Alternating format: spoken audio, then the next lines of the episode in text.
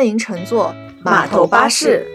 我是旅程记录者斯嘉丽，我是生活观察家陆以山，我是未知探索家 OK 海伦。让我们即刻发车，驶向城市。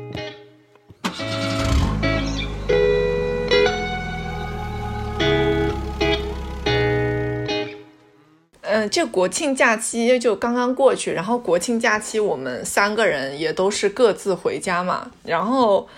听说啊，大家不是在参加婚礼，就是在去参加婚礼的路上。当然，我知道海伦应该是还没有，还好。对，尤其是我跟那个陆雨山，我们俩还当了伴娘。就是闹哄哄的，整个国庆假期都觉得，不论是嗯去朋友的婚礼上是闹哄哄的，然后就感觉家里面的氛围也是闹哄哄的。包括我回呃那个陆羽山家去呃陪外婆吃饭啊什么的那种，整个国庆假期就感觉很吵闹。然后因为也在这个当中呢，去见了一些我们的同学啊，然后也有跟呃老同学聊聊天啊等等什么的。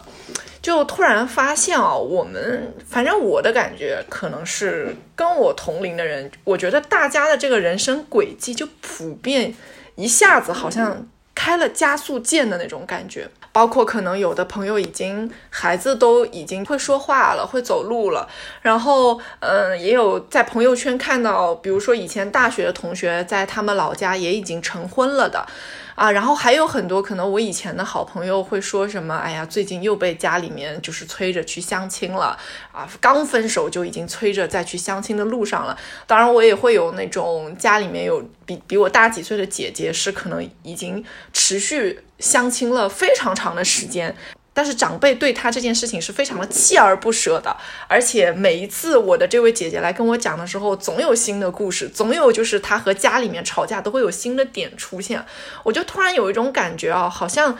不论是催婚，然后催生，还是催着去相亲，你的长辈啊，尤其是你家里比较亲近的这些长辈，好像总能啊，在你明明觉得自己的人生已经挺满足的一个过程当中，他去挑出一些他认为他眼中觉得你的人生不够圆满的瑕疵，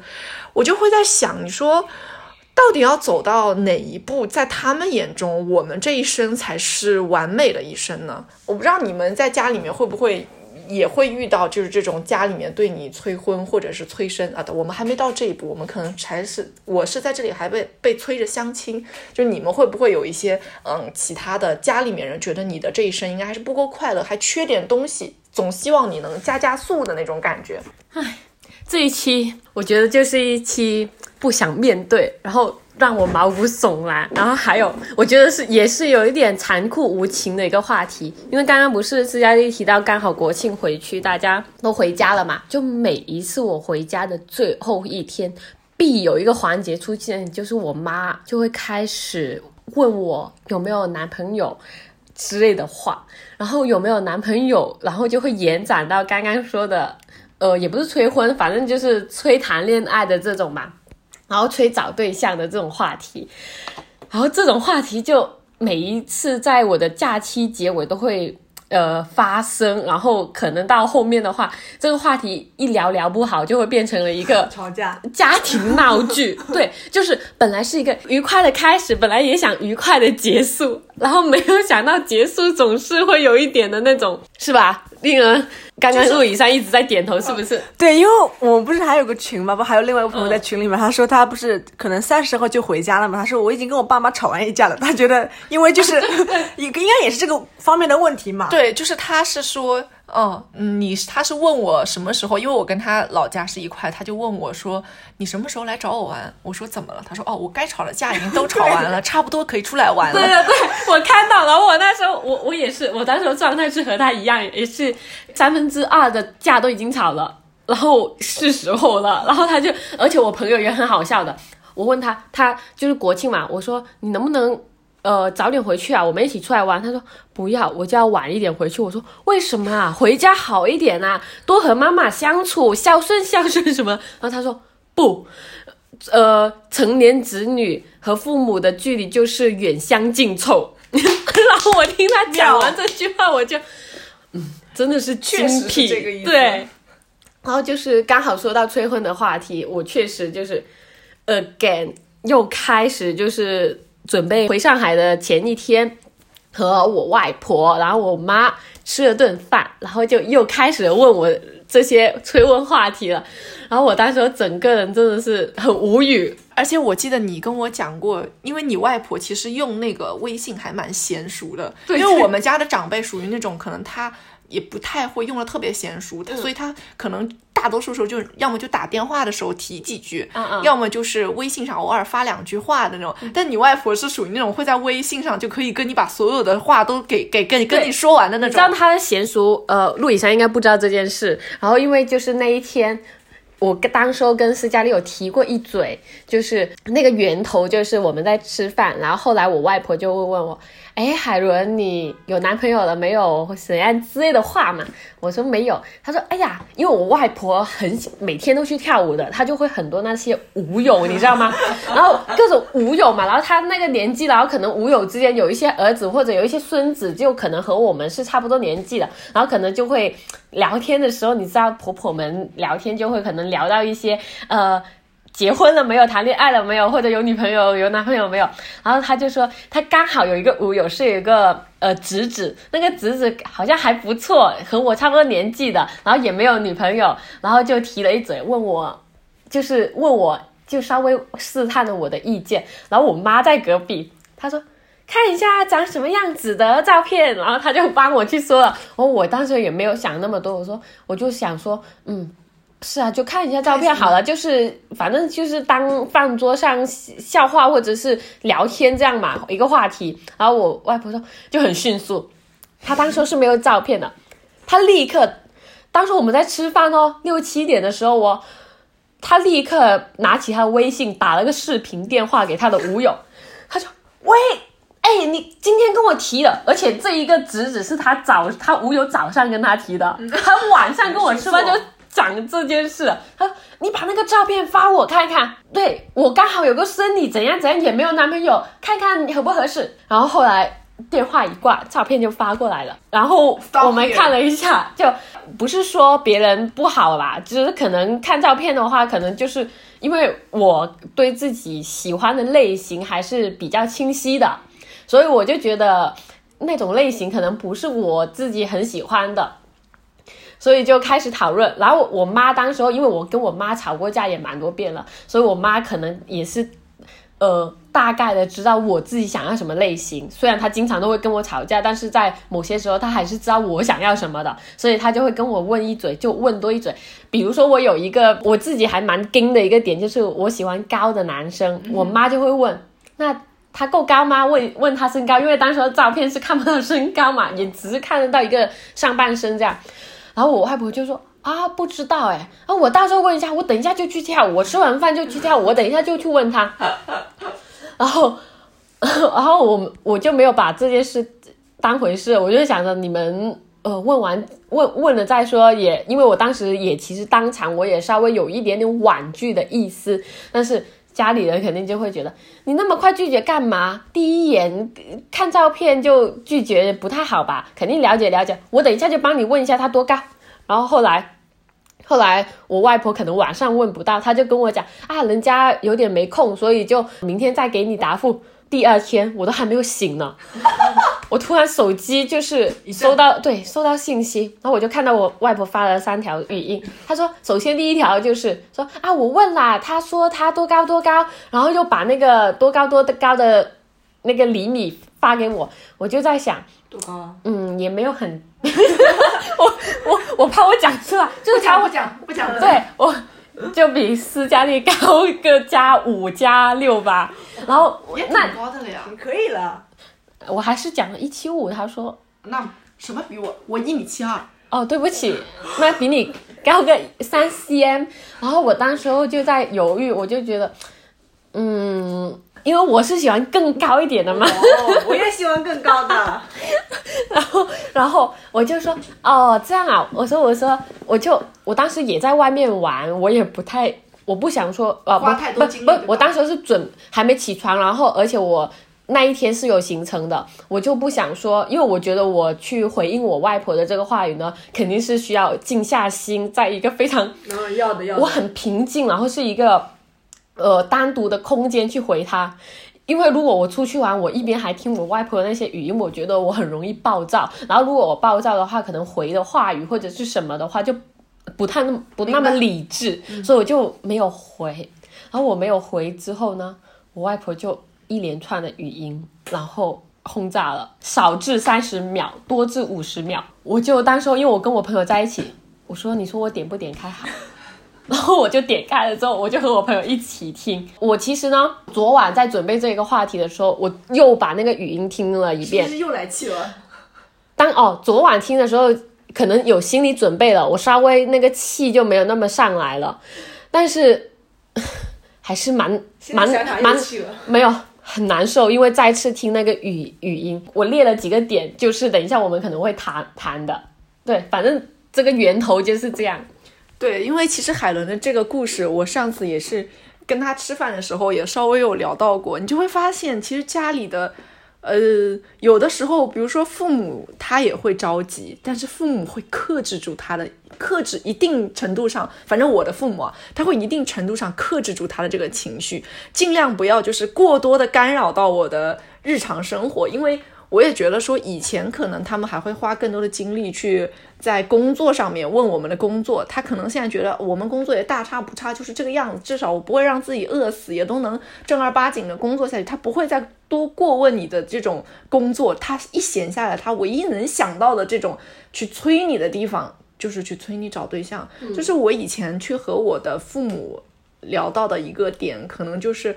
我说是不是我不找对象，你觉得你的人生就停在这儿了？他没法再往前一步。我妈在我面前哈哈大笑，她都觉得她自己的人生的疑惑被解答了。她觉得好像这也是为什么，就是他们觉得，因为你你想，我爸跟我妈生活的那个就是在扬州，扬州生活节奏很慢的，他们就是天天就是下了班跟朋友打打牌，回家看看电视。出去跟我爸在什么湖边散散步，就是这样的生活。但是再长辈啊，就是再到比如说海伦的外婆，我们我跟那个陆以山的外婆，他们更惦记着的就是，其实是他们，因为他们年纪已经大了。反正就是他们可能会觉得说，这问题我再不盯一盯，是不是我之后都没机会看到你，你成婚了？就是这是他着急的点。包括我爷爷奶奶也是，就是他们更表达的这个点。也许他希望你找一个伴，但他可能更担心的某一个点是，是不是如果这几年我不能确保你找到一个很好的伴侣的话，我也没有机会去看到你走入婚姻殿堂了。这种感觉，就是还有可能就是父母他们希望在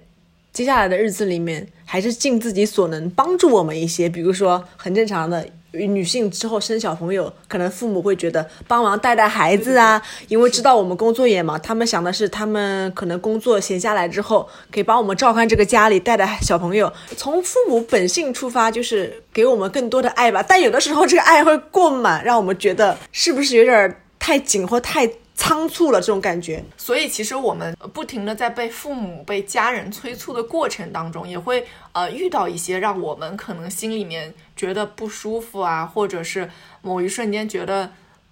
还我干脆还不如不找，我就自己一个人，我就我就硬过着的那种那种时候吧。你呃，比如说陆以山，你自己最近应该也是可能会在这个方面有一些。感触吧，就是你和你父母的相处之中。因为我我跟我爸爸妈平时聊天，就是除了回家之后嘛，回老家，呃，我们平时不是打视频会比较多嘛？他们是每次打视频之后都会聊一下这个话题，就是可能可能前面讲话是某一个话题，最后肯定落脚点必然是婚姻或者爱情，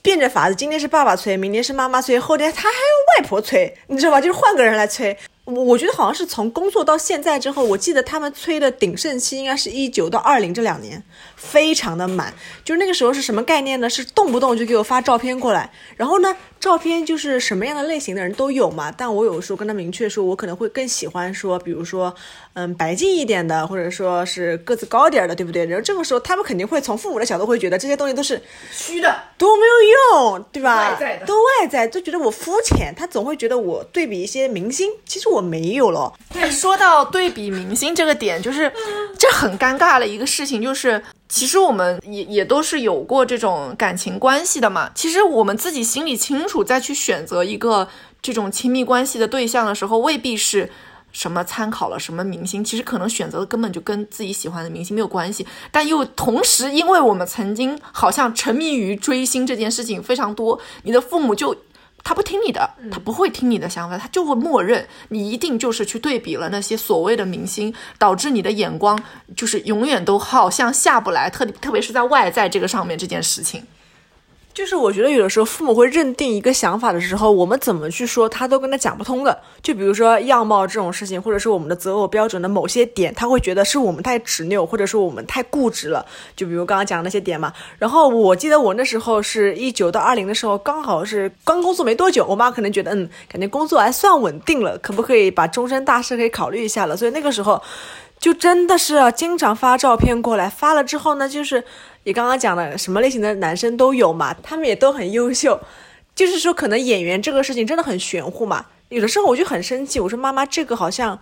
我好像真的不太喜欢哎。我就会问妈妈，我说妈妈，你觉得这个 OK 吗？妈妈就说我觉得挺 OK 的。我说妈妈，你再仔细看一下，真的 OK 吗？就是妈妈会觉得她有的时候会因为太着急而忽略了我这边的一些感受，然后她总是会说。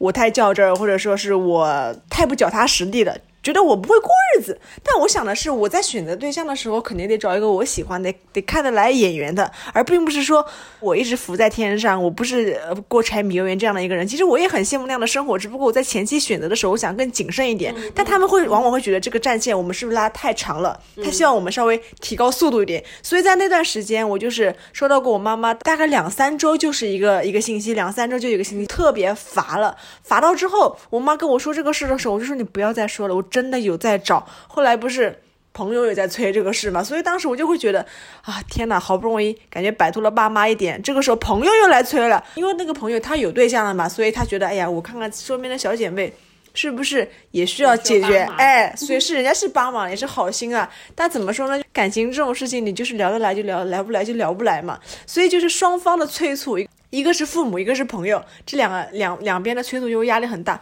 但是好像到了这两年之后，我父母感觉也知道了自己，他们把这个速度啊。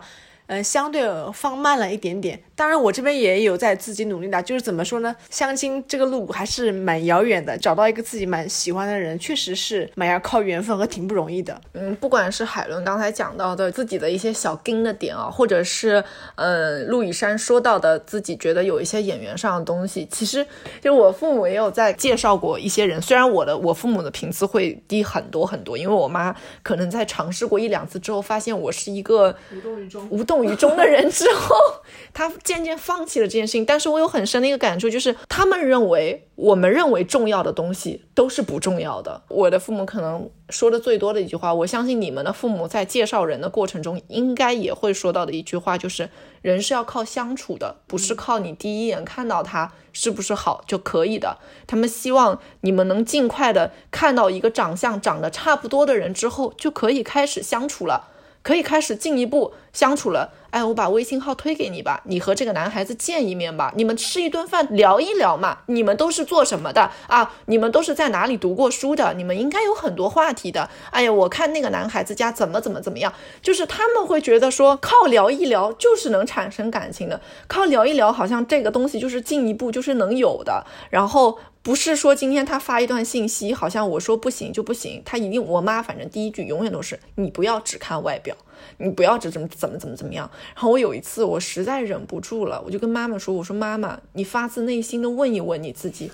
这个长相年轻时的你自己会看吗？”她笑了，再也没有给我发过任何长得不好看的人了。你这一个对话，我和我妈也有就是类似的吗？对，有有这样有进行过。然后他就是哦，他也是笑了笑，然后沉默了之后，他就过了一会儿。他又峰回话转，哎呀，话不能这么说，就是你知道家长嘛，他总会把那个道理掰回到他的那一边的。本以为他可以赞同你这个观点之后呢，你以为你自己说服他，没有想到峰回路转，他还是把你掰回到他的那个逻辑，对逻辑里去。对，就是说长相这边，我可能也要提一嘴，就是我我爸妈也会找一些也不同类型的男孩子，然后我就会说，我也是跟斯嘉丽一样，我说妈妈你看呀，真的 O 不 OK？然后我爸爸在旁边说，对呀，不是挺好的吗？呃，我爸爸就会说，你看看比爸爸还丑吗？我说爸爸，对，真的没有你帅啊。然后我爸就没话讲了，自己可能就是在那一辈里面是长得真的很普通的了，他会觉得我们小朋友要求会很高这个点。那就是你们这样讲的嘛？就是接下去就是另一个点，他们一定会跟你说的一句话就是。差不多就得了，不论是长相，然后怎样，就是感觉他们觉得好像差不多就可以了。这个差不多和在他们眼中就是真的就是差不多就可以。他说人相处一辈子，你不只有快乐。你喜怒哀乐都得有，这是我跟我爸争吵的最多的一个点，因为我发现，当我没有办法再去熬过来他们的想法，去追上我，我绝对不能要求的就是我们父母那一辈，甚至于说我们爷爷奶奶那一辈的想法去跟上我们，这是不可能的，这是不现实的，因为他们自己是。在一个更辛苦的年代里面生生活成长起来的，然后他们自己就是成家立业走的那个道路，和我们今天走的这个道路和面对的这个世界都是差异太大了。嗯，当我没有办法让他们的思想去跟上我们的时候，我可能会跟我爸妈说，因为我我会说，我说爸爸，我说你花这么多精力。让我读了这么多书，看过了这么精彩的世界，你应该不会希望我因为找了一个不对的人，可能就过得没有那么幸福。我说我相信你希望我的后半生过的是幸福的。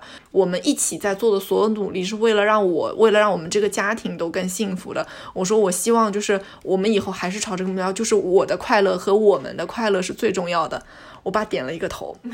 又顿了一下，然后峰回路转了。但是人生不是只有快乐，人生有酸甜苦辣，你不能只有快乐，你还要去尝一尝其他的味道呀。我说爸，道理不是这么个道理。他会觉得我们是因为太追求一个自我心理上所谓满足于自我的那种快乐而去。选择放弃或者说逃避掉那种可能会出现的风险，我觉得我的父母是这么认为，他会觉得我不去接触那些男孩子，我不去接触他们介绍过来的人，是因为我在逃避一种可能会不幸、可能会辛苦、可能会不开心的那种风险。他觉得我这个世界上只有一种情绪就是快乐，但是我好像表达的也不是这个意思，但就可能已经在这个表达的过程中，我们就走向了一个歧途当中去了。没有，我听到就是爸爸这一番话。酸甜苦辣，其实我就在想，爸爸这样的话，我就只有苦，没有酸甜辣了。就是我不是说我有在呃昨晚稍微准备一下那个，因为也蛮多，不仅我外婆，呃长辈其实也有试过给我去介绍其他的嘛。然后他们的就是反应啊，然后话语都是如出一辙的。然后我也是说回顾了一下他们的这几个点，然后刚刚你说的那两个点也我也是写上的。然后特别是我写了。一二三四五六，呃，八个点，然后确实 对，然后令我你刚刚说的有一个点，就是其中的一个，我写说不要那么挑，差不多就得了。这个这一个是最令我上头，然后气来的最快的一点，就每一次我听到这个，我就很生气。什么叫差不多得了？什么叫我这么挑？我也没有很挑啊，而且是为什么我不能选择我自己喜欢的呢？为什么你们要挑你们自己喜欢的给我，而我不能挑我自己喜欢的？然后说差不多就可以了。什么叫差不多就可以了？我觉得差不多是你们觉得差不多就可以，还是我觉得差不多就可以？然后我一直都搞不懂这个点。然后每一次我就是到这个点，我就会开始暴躁，嗯，想要吵架。而且差不多可以了，我就很不理解，就是你刚刚有提到爸妈，你把我们培养到那么大。你让我们看过那么多世界，那你们肯定是想让我们成为一个更好的人。那我们肯定也是想说接触到更多不一样的事物或者是什么。而且这些人有时候他们介绍的，嗯，不是说别人不好，但是呃，你会从家里人知道这些人呃大概的一个基本信息，然后背景对，然后大家都是成年人的嘛，你很快就知道什么东西是和你的。呃，你的想法或者是观念是契合的，其实这些东西你很快的，就好像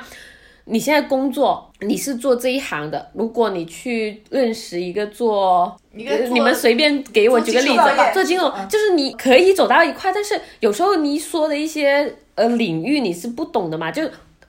大概这个意思，就是你明知道呃这个领域其实和你所现在的领域和你所感兴趣和你所想要去学习了解的领域其实完全不一样的，那你其实心里就可能会有一点。有点排除法嘛，这也不是说我们排斥，我们只是把它排除了，然后就会在他们的眼里，他们会觉得我们是排斥，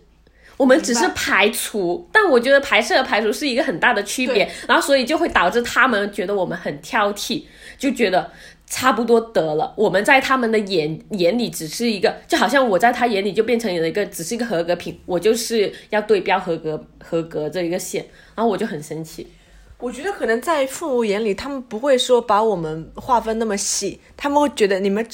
只只要是人，你们都可以沟通的。他不会在乎说你什么什么行业，你们话题是怎么样，他会觉得你们俩只要坐在饭桌上，只要吃一顿饭，你们能够聊下去了，在这个这顿饭里面，那你们就是可以有这个余地去相处的。而且我可能觉得，对于父母来说，他希望的是我们以后的生活，婚姻是全部。不知道你们有没有感觉，他就会觉得，嗯，你们以后就是会。婚姻伴你们一辈子，你们的小朋友啊，你们以后小朋友的成长啊，小朋友的后来后来，他们会觉得你们的婚姻就是你们的，就是我们的全部了。但其实对于我们来说，我们可能会觉得，婚姻是我除了婚姻之外，我们还有很多很多事情要去做嘛，对不对？我们希望就是说，婚姻是。锦上添花啦，不是雪中，在这个时候是雪中送炭这个点嘛？就是父母会把婚姻看得那么重的时候，真的与我们那么重要吗？这个点可能是对于我们来说可能会打一个问号，因为我们会觉得还会有很多更有意义、会更有趣的事情等着我们去做。这个是可以跟朋友，也可以是跟我未来那一半嘛，就是会说未来其实还有很多很多的可能性，而不是说被父母框死了只有婚姻这个选项。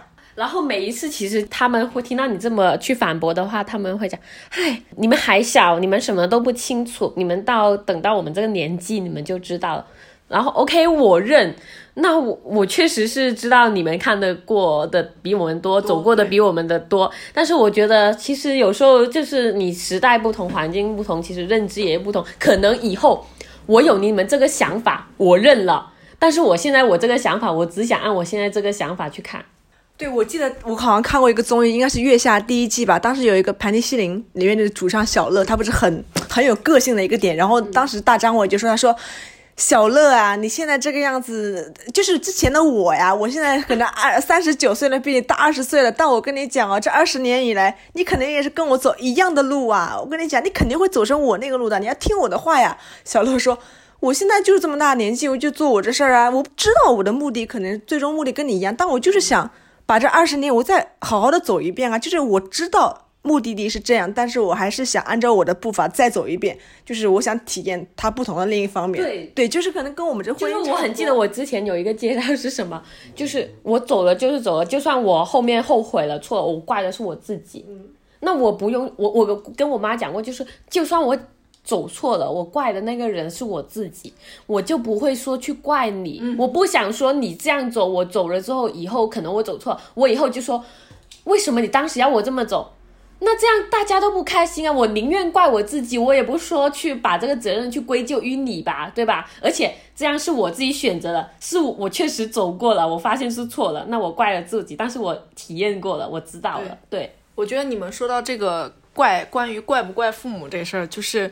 我就我觉得这也是为什么我父母后面可能他克制住自己这一部分情绪的原因之一。对，为什么？因为我怪过我的父亲，因为我我曾经因为可能比如说上学的时候，我说你为什么要催着我？那个时候就是我我比如说我想 gap 一年，他不同意，他觉得你不能落下其他你的同龄人，你要往前走。但可能当时我对我的人生是很迷茫的，我希望我能停一年去想一想。我我能我到底能做什么？我学什么比较好？但是我我的我可能我的长辈我家里人会说你没有必要，对于你这样的人而言是没有必要的。大家都很迷茫，因为大家对他觉得对于你这样就是浪费了一年，所有人都在往前走。好，这是第一次。那可能后来后来到了工作的时候，就是找第一份工作的时候，我就可能跟我父亲说，我说后来我就回看，我说我说那个时候我找工作太着急了，如果不是你催，我可能比如说能找到更令我自己。心仪的、满意的礼物，但是因为你催，我爸说我没催你，你别怪到我身上。我也跟我妈讲过这个话，也是因为这件事。对，然后所以我觉得到后来，我就跟我爸说，我说你不要催我，因为万一催了，我可能还会走老路。因为我很信任我的父亲，我如果听他讲一件事情听久了，我认为有道理了，我是会听的。但是可能过了一段时间，我发现他讲的是错的时候，我就会回头怪他。嗯，这个是让我觉得我们不要之间再有。过多的这种矛盾，你们说过的话我也会说，比如说，呃，我也在努力在找了，我也是在看了，但是怎么怎么样，我会跟他讲啊，我觉得做什么什么事情是更快乐的，做什么什么事情是更快乐的，但他体会不到这种快乐，他不认为我要去做的那些事情是能够给我带来超过一份婚姻可以带给我的幸福的。然后我的父亲会在这个之上再说一句，他说：“你们是等到了他这个年纪就懂了吗？”他不是这么跟我说的，他是这么讲的。他说，等到了我这个年纪，你就会觉得有一个人能照顾你是特别重要的事情。虽然说我们可能平时有朋友在在身边，但当我的朋友慢慢都走入到自己的婚姻殿堂之后，可能。我身边就剩我了，他就觉得等我再过过，就没有人能照顾我了。他会觉得这个是你生活在这个世界一个很悲凉的事情，就是太孤独了。他觉得一个人永远是没有两个人好的，就算两个人是拌嘴过的这一生，嗯，也是好的。我说爸，那是因为我妈在照顾你。而且我觉得很重要的一点是，我之前一直都有听你讲过，就是你爸和你妈是呃。自由恋爱的，哎，对对，我觉得这样就是一个很重要的点，对，就他们是有深厚的感情基础的，而且乃至于现在我有时候听你爸妈的聊天，然后我不是也见过阿姨嘛，我觉得就是阿姨就感觉是给我一种她很幸福的感觉，我也想跟他讲，她的对她的样子，每一次就是有时候之前阿姨来，她不是做饭给我们吃，然后她就会讲到呃爸爸还在家怎样怎样的这种。表达的话语，我就可以，就是你可以很呃生气的感受到妈妈是很幸福、很快乐的。她不是只有我一个女儿，就是你出来工作之后，你不在家里了，你在上海远离远离他们，她。还有你爸爸在陪，然后你爸爸也有你妈妈在陪，就是他们两个是一个那种非常融洽的状态的，所以我觉得这个就是一个很重要的因素啊。对，这也是我跟我爸我妈表达我观点的时候，我就会这么说。我说你跟我爸是自由恋爱的，我说我们家还有另外一对外公跟外婆是自由恋爱的。那那种那么浓厚的感情感情基础，一定是自由恋爱在一起的。外婆到现在，从我们外公在我小学的时候去世，外外婆到现在从来没有找过另外一个新的伴侣，她宁愿一个人跟自己的就是孩子。在一起相处，她没有去找过，就是因为她真的很爱外外公。就是我觉得这是我想要的爱情，这是我希望我在自由恋爱的时代里，而且我在有选择权的自由恋爱的时代里，我还不去选择吗？那个时候外公跟外婆在一起。就都不是那种很适合自由恋爱的年纪，都是那种什么家里面介绍一个什么或者什么插队的时候认识了就在一起生孩子了，就隔壁家门当户对就就在一起了。我说能在那个年纪选择自由恋爱，我到现在了二十一至二零二零二二年了，我还不能选择一个自由恋爱的对象吗？我也想感受这样的。啊，那个陆以山同学摆手了，挥手，我不知道他什么意思。不是，父母也希望我们自由恋爱，但是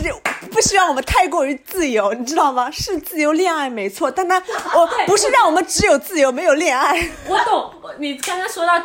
不不希望我们太过自由这个点，我非常理解，因为我突然想到，就是之前长辈其实他也有给我介绍嘛，他不是也有几个呃，他们身边的就是他们所谓的呃手上的几个人选。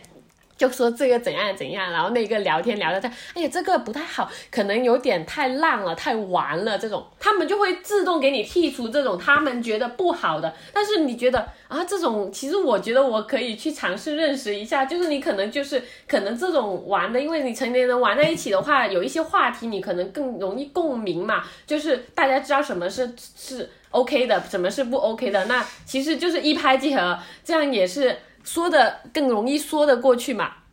但是他们就会不喜欢这种太玩的。那那我觉得这个可以是所谓归于刚刚陆以山说的那种，他们所认为的那种自由，不想你那么自由。他们想说，呃，给你有一个就是回到就是说，如果催婚然后给你相亲的这，他们更想给你一个就是他们可以控制的，他们看在眼里的那个合适的人选给你。就现在不要说会不会玩了，在我父母这边啊，但凡长得稍微有几分姿色，都会被他们 pass。他会觉得我们是会被那些人骗的，对他们就会觉得长得好看的男孩子等于坏男人。我，但是我觉得你这个算是一个轻症，就是他们不是不是，就是我是说他们觉得你会被骗的这个理由，我有听过，就是他们还有一个更离谱的，他们可能会说一句：“人家那么帅，你配得上人家吗？”对，就是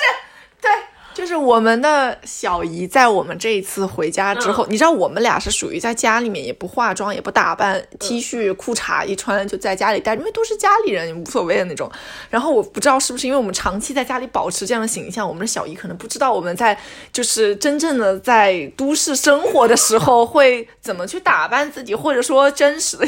样子会是什么样的。我们小姨跟我们俩说的一句话是。好看的男孩子是轮不到你们的，嗯。我听我当时他有跟我讲过这句话，我听到我我很来气了。然后下一句是下一句是他说，那种你们觉得长得帅的男生啊，都被那种很风骚的女孩子领走了，你们是轮不到的。他这个一句话就得罪了这句话所得罪了男孩和女孩。括号他说在大学里面轮不到在社会上。对不对？对的，就是我们可能希望现在在自由恋爱的社会里面找一个自己薪水的、自己聊得来的男孩子，父母会觉得，首先不存在有好看的，如果有好看的，他就是坏的，就这么简单。轮不到你们，对，就是轮不到你们的。因为我我，然后我后来就仔细想了这句话啊，我其实说实话，因为嗯，小姨可能说这句话也是希望我们有一个平稳。与稳定更长远的这种人生嘛，但是我想了想，可能在他表述中，他认为。好看的、有姿色的男孩子，其实也许未必在我们真的喜欢的范围内。对对对，你很难去跟你的长辈去表达。比如说刚才陆雨生说到的，我喜欢干净的男孩子。这种干净是什么？可能他的指甲是修的干净的，他没有多余的长出来的鼻毛，他出来见我的时候是把脸洗干净了的，是没有牙结石的，是能梳好头发的，是今天他穿了一双白净的鞋子的，就是，但这些。嗯，我都不要他会穿衣服，他就正常的是整洁的穿好衣服出来就可以了。我觉得会穿衣服，你还见过没有穿？就是会穿衣服也已经是更高阶，甚至于是也许是有另外，就是你懂吧？就是我不需要有这么多复杂的，但是我要的是一个整洁的站在我面前。可能他们不知道，经常我们会见到的男孩子，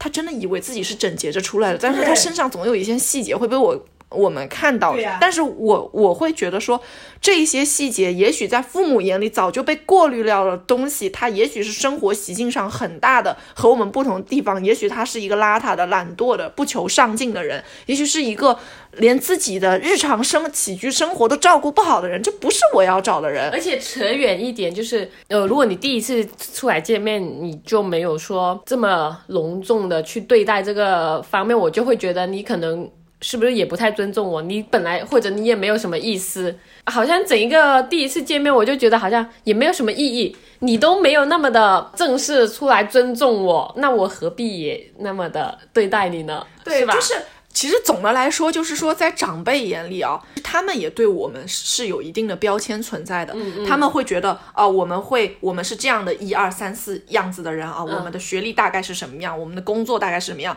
尤其是我们的工作是很难跟他们讲清楚的那种工作，他们会自动把我们划为。那一类工作不怎么样，你懂吗？你懂我这个意思吗？我懂，就是你我们的工作不是那种老师、公务员、医生，不能用一个形容词去概括，就是不能用一个词。你跟他们说我是做媒体工作的，然后下面他们就会媒体里的什么工作，然后我再解释我是怎么怎么样，什么这是做什么的，你没有办法去跟他一一一解释。就比如说男孩子说我是程序员，我是做金融的，他都不会再细问你了。但是啊，不错不错，嗯，程序员好。赚钱，公务员稳定啊，医生哦哟太天职，就是他们会对这些标签有点认知，然后我们会统一被挂归归分为不怎么样的那种工作，不稳定。啊，不稳定的工作，就是我们已经是这样了，然后啊，可能年纪啊已经超过了正常去找对象的年纪啊，也是没有什么优势的，然后长相普普通通，你知道吧？长长相没什么特色，就是呃没有没有那些风骚的女孩子有姿色，就平平无奇，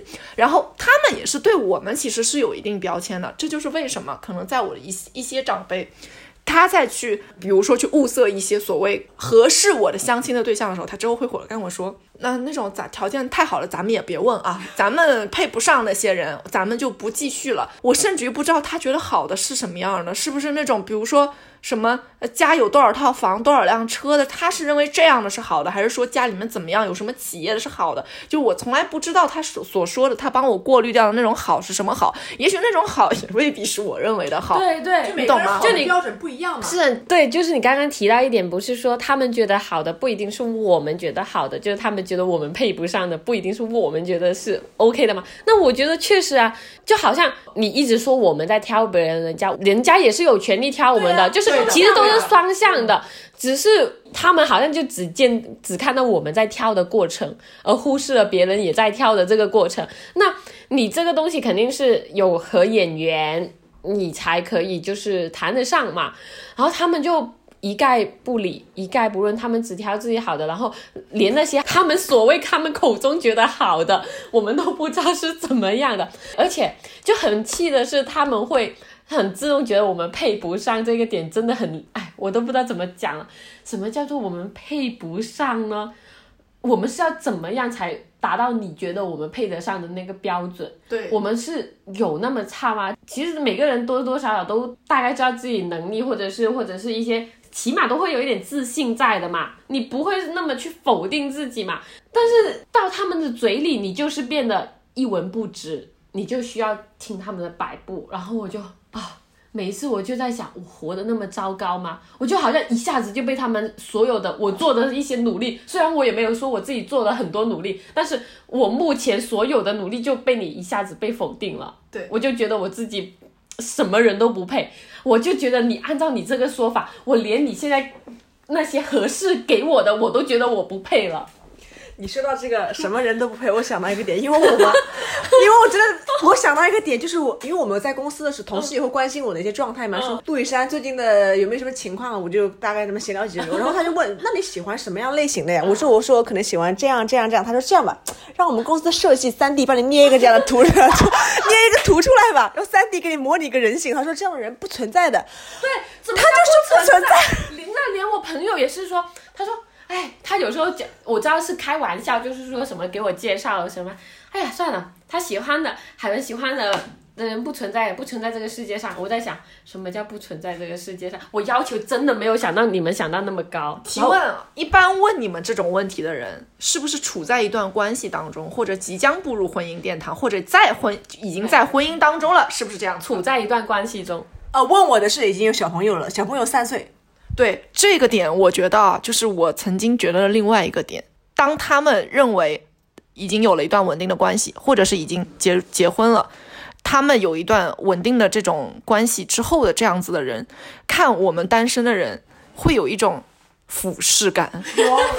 你懂那种感觉吗？不是所有人都这样，肯定不是你所有的朋友都是这样的，或者是你所有了解，你一定是有了解你的人是不会去催促你做这件事情的，但是一定会有另样一批人。朋友还蛮了解我的。对，就是还会有另外一批人，就是他可能，你看我也有很亲密的朋友催我，就是我的意思是说，他们会觉得会默认我一定需要这样的一段关系，我需要一段关系去拯救我，就是我像是那种处在一个。要死的边缘，这我在深渊之里，我今天就需要一个男人把我从这个深渊里拉出去，不然我出不去了，不然我永远追不上这些人的人生步伐，怎么办啊？我都出不来，就是他们会有。会让我有这样的感觉，就是说，越是这种可能他们处在这种稳定关系里，他享受过这样的甜蜜的果实的人，他会觉得我也一定非常想感受到那份甜蜜。然后这份甜蜜已经就是我已经迫切到今天必须要靠三 D 拉出那个人脸，拿到大街上去问我的梦中情人你站在哪里，然后让他出现。他们可能已经是就是这种感觉了，我也会觉得蛮多的一个感受。其次就是再往前讲一步，当你开始。慢慢的，可能去有一些 relationship，有一些关系的苗头出现之后，你会发现你人生还可以再陷入新的困境当中。对呀，比如说，也是我在陆以山在家里跟他妈视频的，我会觉得有一种家长会觉得你付出一段感情是非常容易的事情，家长会觉得你可以同时有精力把你的情感去分散在不同的人身上，这就是好像我们有一位大姐，她的妈妈可以在她。约好了第一位相亲对象的时候，给他把后面二三四相亲对象都排好队，让他准备好去再见下面几个人。你的长辈或者说你的父母，他会突然某种程度上觉得你一定是有精力可以去分给不同的人，去了解不同的人，就是好像我们是。他打出去一张牌，然后他从那边要给我们配对这个牌的时候，一张不对，拿开再放一张，拿开再放一张，哎，对上了，可能这个游戏就到此结束了。在他们眼中就是这样，这是一件。非常简单的，就是我吃一顿饭，这个故事就可以开启下一篇章的那种感觉。我是觉得这个游戏美其名曰是为我们而设的，但其实就是他们手中自己的游戏，就变成了他们自己的游戏。他们觉得棋子啦，对，你是棋子啦。就是刚刚讲了那么多嘛，然后我刚刚在想了一下，就是刚刚聊了那么多之后，还有一个点。也是经常出现的，就是说不要拖了，拖着拖着年纪就大了，大了就轮不到你了，就不好了。对对对，因为我很记得我外婆的语音有一段，就是因为我妈妈是比较大的时候再生我的，就是年纪比较大的时候结婚的嘛，然后她就开始拿这个稍微做一个引子，她说：“哎呀，你不要挑了，你看看去年觉得还是小的，然后今年就那么大了，一年比一年大，看着看着。”呃，人也没了，然后年纪自己也上去，也找不到好的了，不要挑了。就是我在想，虽然我知道年纪确实是个问题，但是本来你自己就已经很着急，这你自己也是有点着急这个事情了。然后他这么讲的话，你就觉得自己真的是找不到人了，你真的觉得自己很老了。其实明明。对于别人的话，你其实还行嘛。对啊，你毕竟你比我跟陆以山还小两岁，就是我们俩甚至于以前都没有仔细想过，原来这在你这儿也是一个问题。我们因为觉得再早两年的话，我的父母都还没那么着急这件事情。对啊。就你说到年龄这个问题，就是本来女孩子可能很多，我父母就是会说那那边就经常说嘛，哎，女孩子都过了三十岁，真的是难上加难了。因为特别是你呃，我们的长辈他们那一辈，可能生孩子是年纪比较年轻的时候就生育我们了嘛。嗯，所以所以对比我们现在的话，他们确实有点着急。然后我妈妈那边有个朋友也是姐姐嘛，她好像之前也是因为这个。爱情的问题蛮困扰蛮久，然后那个时候他好像是在家过了个三十岁生日，那时候还是未婚没有对象的状态，就是因为未婚没有对象，在家他父母给他过了一个三十岁生日，就因为这个事情，嗯，大家一直在我们那个地方就会被说，其实话题很足嘛。都三十岁了，怎么还好意思在家过这个三十岁生日的？就是感觉你这个时候不应该在。救命！我都要听哭。就是你不是你三十岁的日子，你不是应该在男方的家庭里面，你们过着自己的生活，然后可能有小孩的或者怀着孕了，你为什么还说的不好听一点，就是你为什么还有脸在娘家过这个三十岁生日？就是我不知道为什么大家对这个年龄卡的这么死。我三十岁还没有找到爱情，我就不能再等等吗？我就该被所有人批评吗？而且。会有一个很令人不适的词出现，就是会把你形容什么剩女之类的。我在想，什么叫剩女？我是我真的我，如果我听到，我就会说，你这句话，如果你搬到上海现在这个环境的话，你会被骂死的。就我觉得你真的是讲出这些话的人，真的是要小心。就什么叫剩女？为什么你要去这么去定义一个女孩，是吧？就或者人家只是不想、不希望，人家。可能自己就好像你说的那个姐姐，她自己很精彩。对啊，我觉得她甚至睡在家里和爸妈过生日也很好啊。她甚至于觉得是一件很快乐的事情。而且生你育你的都是你父母，为什么三十岁不能和父母一起过生日啊？对，就是我觉得在该有的年纪，你可以去选择自己的人生。其实可能爱情我还没到，我再等等又没有关系，对不对？旁人的那些谣言真的是很可怕的，而且我觉得在另外一方面是可以给到当事人很大的压力的。你怎么知道？这个人有没有在努力去寻找自己的爱情呢？或者说 他的缘分有没有在来的路上呢？你凭什么可以去一棒子打死别人的人生呢？我觉得这是真的是很令人悲伤的一件事情。你知道我刚刚为什么笑吗？我是听到你说那个。或者别人也很努力在找，你知道我为什么笑吗？因为前一段时间施亚丽跟我在讲，因为我们当时有浅聊一下这个话题嘛，因为我们当当时不是说要写说这个话题，当时就浅聊一下，他就很激动的跟我讲说，我也有很努力在为我自己找我的人生啊，他他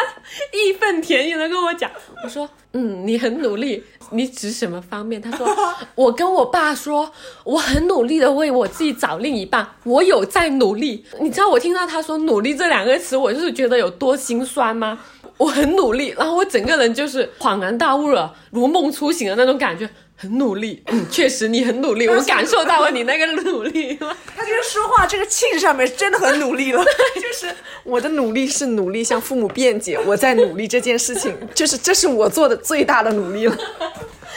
就你们，你们刚刚说到这个，包括和父母说到年龄啊什么的，就是我觉得父母可能，特别是我们父母生活在那种小城里面，他能参考的人没有多少，他能参考的可能就是他周边的这一圈。比如说我们年轻人之间，可能会有一些在我们自己身上，在工作上，在事业上，在较劲，在攀比的地方，可能父母在攀比，在较劲的，我家小孩啊，在哪工作？找了一个什么样的对象，怎么怎么样？可能我的父母还不是这种攀比心很强烈的，他就随缘那种。但是他的周围也许有这样的人，可能这样的情绪会影响到他，感染了他。唯一能参考的就是他周围的这一圈人，他们的孩子的境况是什么样，他们孩子走到哪一步了，就是他们能参考的，可能也就只有这些。就是可能对于我而言，我就是。我们今天说了这么多，因为我们也会有提到父母这那表达，就是我们是不能接受，因为我觉得大家都是在因为这件事情和父母吵过不少架的嘛。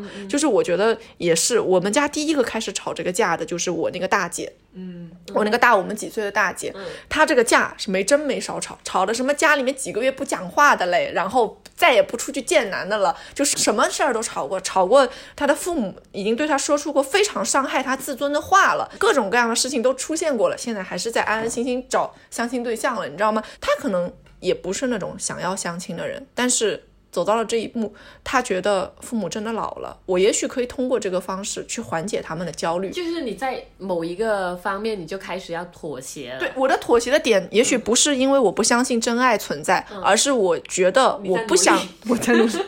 我不想让我的父母有那么大的压力了。可能是我们只是去反过来体谅父母啊。但是我我有的时候会觉得很难过的一个点，就是因为父母生活在小城，他的见识也是有限的，他能见到的人也是有限的。我的父母会认为这个世界上的男孩子大多数都是善意的，大多数都是有责任心的，大多数都是如他们心中所想是可以过，呃，很适合给我们去过下半辈子的。但是，也许我们之所以现在放慢了去找另一半的那个步伐的原因之一，是因为我们看到的男孩子也许不如他们想的那么好。很多男孩子可能不是心怀善意的，他是。心怀诡计的，可能有的男孩子会对女孩子做出很多伤害，是超出父母可以想象的。可能很多男孩子在女孩子身上去所图的东西，不是那个对方的女孩子的父母能想得到的，或者说这个男方家里面去给到女孩子的压力是远超过这个女方的父母可以想到的。这个是我觉得你很难去跟你的父母去解释的一件事情。我会觉得说在。催婚这件事情上，或者是催我去谈恋爱这件事情上，我已经没法再去花更多的精力去矫正我父母和我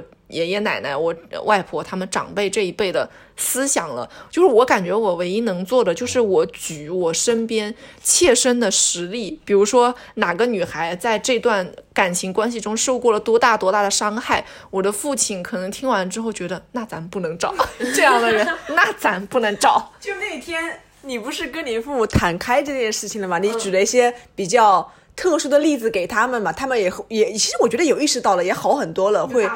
对对对，他们会觉得哇，原来外面的世界可以这么的。不一样啊！对我有的时候也会跟我父母讲这些事情，他会觉得，哎呦，确实这种很多很多不一样的事情蛮多哎。我我我外婆很喜欢刷抖音的，你要不录一个，就是假装你是一个抖音的段子，然后我就是稍微投流一下，就专门给他的频道看一下。然后我父母的话就是怎么说呢？他反而是让我更加谨慎一点。就包括说，他说你们不要太快啊，你要再多认识认识这个对方是什么样的人，不要太快。就是当你真正对真正一个人的时候，他反而比你更谨慎。对他会觉得，我还跟他们开玩笑，我说，哎，好奇怪啊，你们之前还跟我讲说，快点啊，快点啊，现在可能真的有这个这个人出现的时候，你会跟我讲说，不要着急啊，慢下来，慢下来。我我以后我就跟我妈讲，我说。为什么呀？他说，哎，其实还不是因为你们女孩子在外面怕你受骗嘛。其实父母心是好的，是爱我们的，他就会希望我们说，小姑娘在外面，或者说我们自己的女儿在面对感情的时候，希望你们是真的是快乐的，希望你们有问题就是解决问题，而不是说受到伤害怎么样。所以就是当他们说到这个事情的时候，自己其实内心还是会又会。感触和再暖一下，就会觉得，哎呀，又回来了，对，又回来了那个感觉，嗯，哎，其实你这个感觉其实就是第一步，就是那个走不走出第一步的问题。我是觉得，不管是长辈还是我身边的朋友，他们经常都会跟我讲，他会说，你总得走出那一步啊，第一步啊，就是你不要先拒绝，你先去多试试。先去多试试，所以刚刚其实我觉得我们前面一直在聊的，就是说什么催婚，然后引发的这些问题，就其实全部都是在前端发生的，就是那一步的问题嘛。但是呢，这一步呢，其实也是令我最痛苦的一步。我是觉得，就是有时候为什么我会拒绝了一个拒绝。有分婉拒和明确拒绝。婉拒的话，他们觉得这个地步还是有婉转的。但是，当我记得我之前也是有过明确拒拒绝的时候，长辈这样还是会依然呃坚持不懈的去问你意见，然后并引导你答应。然后我觉得这一点也是令我还蛮烦的，因为我觉得我都已经拒绝了，我明知道你会给我那么多那个呃引导，你肯定会。发很多条语音告诉我，哎呀，再看看嘛，试一下嘛，不要那么快说不好嘛。但是我觉得我都明确拒绝，你还要让我一直走下去，我就觉得很很难受。然后而且有时候我不想走出的第一步就是我不想别人那个有所期待，就他们会觉得你走出了这一步就有可能代表你们可能结果成功结果的这种。我很害怕他们会会有这种想法，我害怕如果我等一下没有结果，或者是中途我们就是我和他们设想的这个人不了了之的话，会打破他们对我的期待，这时候的僵局和矛盾会更大，比我在一前面明确拒绝你和到后面或者是呃我答应你了，我去试试看的这个结果，我觉得是截然不同的。第一个我就把伤害减少到最小对，最小就是。争吵的就在那里争吵了，但是如果我答应了你，并且让你有所期待的话，那中间肯定会产生不少矛盾的，然后就后面的事情会更加难走，所以我就是会搞到大家心里可能就会有一根刺，然后我就觉得很难受，所以我现在就是从一些事情苗头发现不对的时候就 stop here，就就开始停止和。制止拒绝是最好的，所以就是关于这个第一步，我就是一直都是有这个想法，就不是我不想走出这第一步。我觉得你这个就是我以前也有过，就是这就是为什么可能我妈在那边已经看到了一个他眼中的相亲对象中的天菜了，可能就是那种 天天花板，居然会是，就是你懂吗？就是天菜天花板，OK OK，就是他可能已经看到他眼中认为一个完美的这种相亲对象。我感觉他跟我打那个视频电电话通知有这么一个相亲。对象的时候，他甚至就差把我跟那个男孩子孩子的名字想出来。我我真的是这个感觉，我真的有那种，就是他好像那个孩子的名字都快想好了，但结果他发现我这里波澜不惊。他发现我这里平淡无奇，或者是我如果答应见了一次面之后，我回来就是告诉他我没有感觉。然后我妈说：“哎，阿姨跟我说那个男孩对你非常满意，你觉得呢？”他那种雀跃的声音出来，我说：“妈，我应该不会再跟他见面了。”然后什么呢？啊？不会的，哎呦，那我怎么跟阿姨说呀？就是他会有一些，那我怎么跟阿姨说啊？说那个说什么怎么怎么样，怎么怎么样，可好了，可好了。觉得他们会自己心中其实有对于他们去选择的筛选过的这些人，他们心中其实早就已经定下了自己的期待。他们会觉得，还是那句刚才说的，他们觉得，嗯，我们这么说，父母父母肯定是不这么认为的，但是就是像。打牌，他已经想好了这套套牌要怎么出出去。最后我这个牌的结果是我们双上游会赢，你懂这种感觉吗？就是他们可能早就已经想好了这个定数，结果他们发现自己双下了一个也没有占上，就是那种感觉。我们其实肯定在跟父母相处，包括他们跟我们相处，一定会产生各种各样前后矛盾的这种思想，他们可能也不确定要怎么去让我们去更自然而然的走入到这个婚姻，他们会觉得。我们万一被外面他们眼中外面的世界的人给带坏了怎么办？万一我们是因为外面的人影响到我们觉得恐婚恐育怎么办？也许，嗯，他们想表达的是这个里面是没有这么吓人的，就是你们可以去尝试尝试的，也许也是会有这样子的感觉的。其实我觉得在感情上的问题，我以前。是很少会去跟父母聊我，比如说真实的在这段感情中我受过什么样的伤害，我碰到过什么样奇怪的人，我其实很少会去跟他们讲这么细致的东西。所以，我觉得某种原因，他们觉得我们是单纯的演晕，是因为我们在他们当中表达的那个情绪，就是我们是单纯的，我们和男孩子的相处都是处在最单纯、最。最表面的那个地方，所以他会觉得说，为什么陆以山的父母会觉得，嗯，他可能很容易受伤害，因为你的父母也许会觉得，我们接触到的男孩子都太少了，就是我们其实不会把。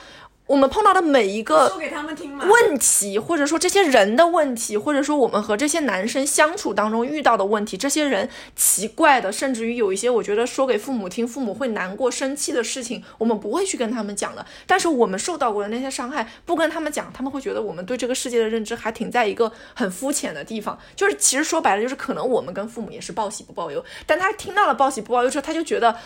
那可能这个世界就是我在我认知中的这个世界就是这么肤浅的，就是这么无知的。但是爸爸要告诉你，这个世界是复杂的，有多复杂。但是你必须要找一个人来保护你，就是嗯那种这样子的感觉。我觉得这可能是我们和他们相处之间的一个矛盾的点吧。就是如果说我跟一个异性有什么样的一个发展，我反而是那种等这段事情已经过了，成为一个句号了，我再把啊就在就再通过复盘的这样的对讲给他们听，然后他们会听完说，哎呦。这样啊？哦，真的吗？我对呀，对，幸好没有在一起。我是不是那种随时像直播的形式告诉他们了？因为我怕他们也是回播的形式，复盘复盘。我我通常这样，我就是开玩笑，我一回想，哼，马后炮。就是我会觉得，第一也是怕怕他们担心嘛，第二我是觉得，在我不确定的事情，我不想就是那么快让他们知道。我也是希望有一个，不管说是好的结局还是坏的结局，我希望有一个结果的时候再告诉他们。等到那个时候，我觉得我们可能也是经过。思考，或者说我们已经得出一个什么相对结论了，我可以告诉他，而不是说我告诉你我正在发生什么什么事情。因为这个时候我们也是不理智的嘛，对，我们是沉浸于其中的，所以我觉得这样的话还可以。其实反而不说反而好，这在我这边我可能会有这样的一个选择吧。对，今天嗯，我们说了这么多，不管是催婚啊，还是催我们去相亲啊，包括可能我的很多同学已经走过了结婚，他们开始。被催生，我觉得这其实也是 可能另一个很大的问题，但但是我们没有走到这一步，也不不好对这一步做过多的评价。当然，我也从他们的愁容满面中感受到了那份压力。催这个东西呢，是一个接一个的，就催完这个还有另一个催，所以也是停止不了，就是是无穷无尽的嘛。嗯，我想就是我们的父母在催的这些东西，一定是基于他的人生经历来回看，他觉得他走过了这些路数，可能他觉得这些路数没那么糟，没那么糟，他就会把这条路推荐给我们，这条路你们也走一走，没什么太大的问题，一些坎坷都是可以过去的，没有太大的问题。这话真会像陆以山说出来的。对。小妹啊，这个可以，就是你走走，咱尝试一下，没有太大问题。因为我觉得可能我的父母已经是现在，就是我已经我已经大了，自己有工作了，他们俩又回到了他们俩的二人世界，已经不需要我这个拖拖油瓶在旁边了。他可能觉得这婚姻更好了，他有一个有就有孩子在远方，就是不远的地方，他们又可以自己过自己的小日子啊，想来烦我了，就是过来蹬一脚油门就能过来了。他可能觉得这已经是他。所想范围内最完美的人生了，天花板了，天花板了。对，嗯，然后那他可能希望我也能过上这样的生活，所以他就会把这条路推荐给我。然后，那他在这个路上他能做什么？催，他除了催，他做不出其他的举动了。他觉得他催我已经是他能给我的最大的帮助了。我会觉得说啊，就是在回看和父母去讨论这些人生进程的过程当中，我慢慢的一个最大的感触。不管是我多么的揪心于和他吵这些细碎的问题，我还是会跟他吵，因为我知道他们没有放弃，他们也还是会再把这些相同的问题兜回来，再来跟我们讲一次一次又一次，直到我们选择了这条路为止。但是我我的感受可能是，如果没有办法改变他们，我也不至于改变自己，而是说你不要去改变他们的思想，而是在顺应他的思想之上去告诉他，你可以有一个好的生活。对我努力在做这件事，同时你要相信，即使我不走你这条路，我有一个好的生活，就是你要让他放心嘛。我觉得让父母放心，可能比起去改变他的思想这件事情是容易很多的。就是我觉得对于我而言，退一步的方法是，我也许没有那么努力在做这件事情。要不这一期的那个题目就像讲爸妈，我有努力在做这件事。你很谐星聊天会了，好不好？但因为我可能就是落脚点到最后，我觉得他们还是会继续催下去。我觉得我们也会继续和他们去有一些争吵，但我觉得可能到最后的话是，呃，让父母放心，我们的选择可能是最重要，这也是最容易改变的一件事情。你要是去改变他五十年的生活基础，那太难了，他这思想已经稳固了。你要是再改变我爷爷快九十年的这种生活经验，他是更不能接受了。但是你让他觉得我们生活的快乐这件事情是比较容易的。反正这个话题吧，聊起来又累又刺激，然后又激动。反正我觉得这个吹这个东西，然后还有这个问题的事情，如果在我们三个身上还是会一直发生的，可能会到我们完成了这件事情，它会结束，但是它也会演变成另一个第二个让父母催的另一个事情了。所以，嗯，可能还会有下一期，对吧？这个所以我会让这个进度条就在这儿，让我的父母永远没有下一个可以催的事情。OK，那我们也结束在这里吧。好，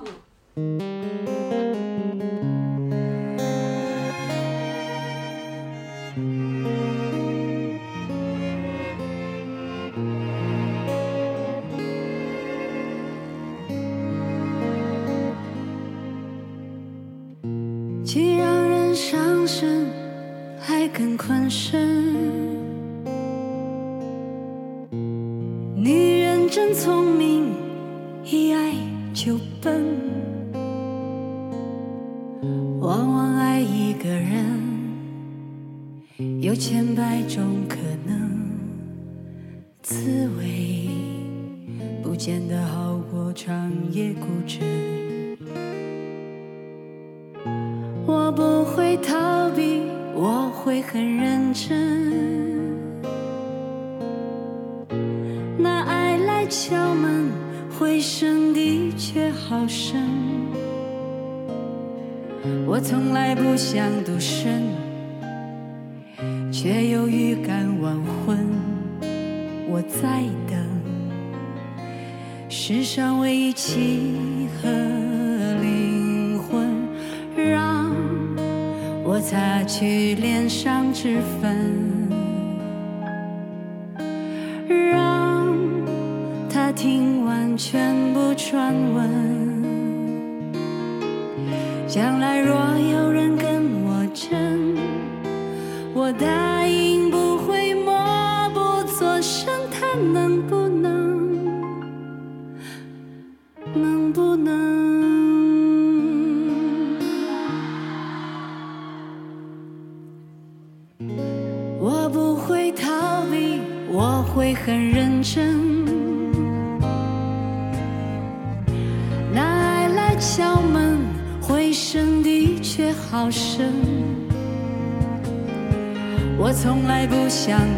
独